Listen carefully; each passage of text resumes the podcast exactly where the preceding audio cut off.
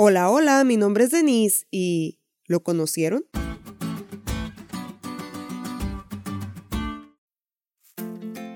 Feliz sábado, chicos. Qué bonita estuvo la lección de esta semana en donde esperamos que hayan podido conocer más del maestro.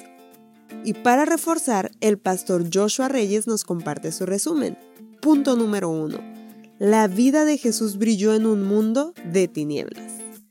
Él vino a ser la luz de los hombres, cuando la oscuridad del mundo era más intensa, cuando más lejos estábamos de Él, cuanto más oscuro y desordenado estaba nuestro planeta, Jesús vino a encender la luz de la verdad, de la esperanza y de la vida eterna.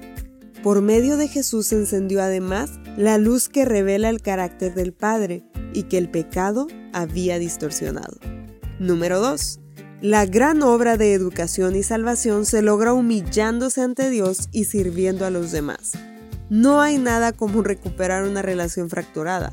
Ahora, imagínate recuperar tu relación con Cristo. Jesús toma la iniciativa para recuperar esa relación rota con Él. Lo único que tienes que hacer es reconocer que eres un pecador y que Él es quien te perdona. Y luego que experimentes el gozo de la salvación, ve y compártelo con todos tus amigos.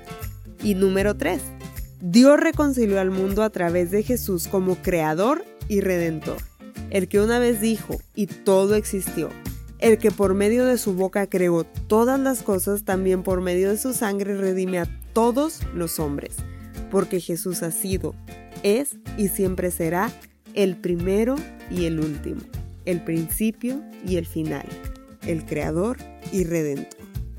Como Cristo ha sido enviado al mundo, así nosotros hemos sido llamados a imitar al Maestro para encender la luz de la verdad en quienes nos rodean, enseñándoles que sigan al Maestro y hagan todas las cosas que Él ha hecho, porque en Cristo se centra toda nuestra educación, porque en Jesús está la faz del conocimiento de la gloria de Dios.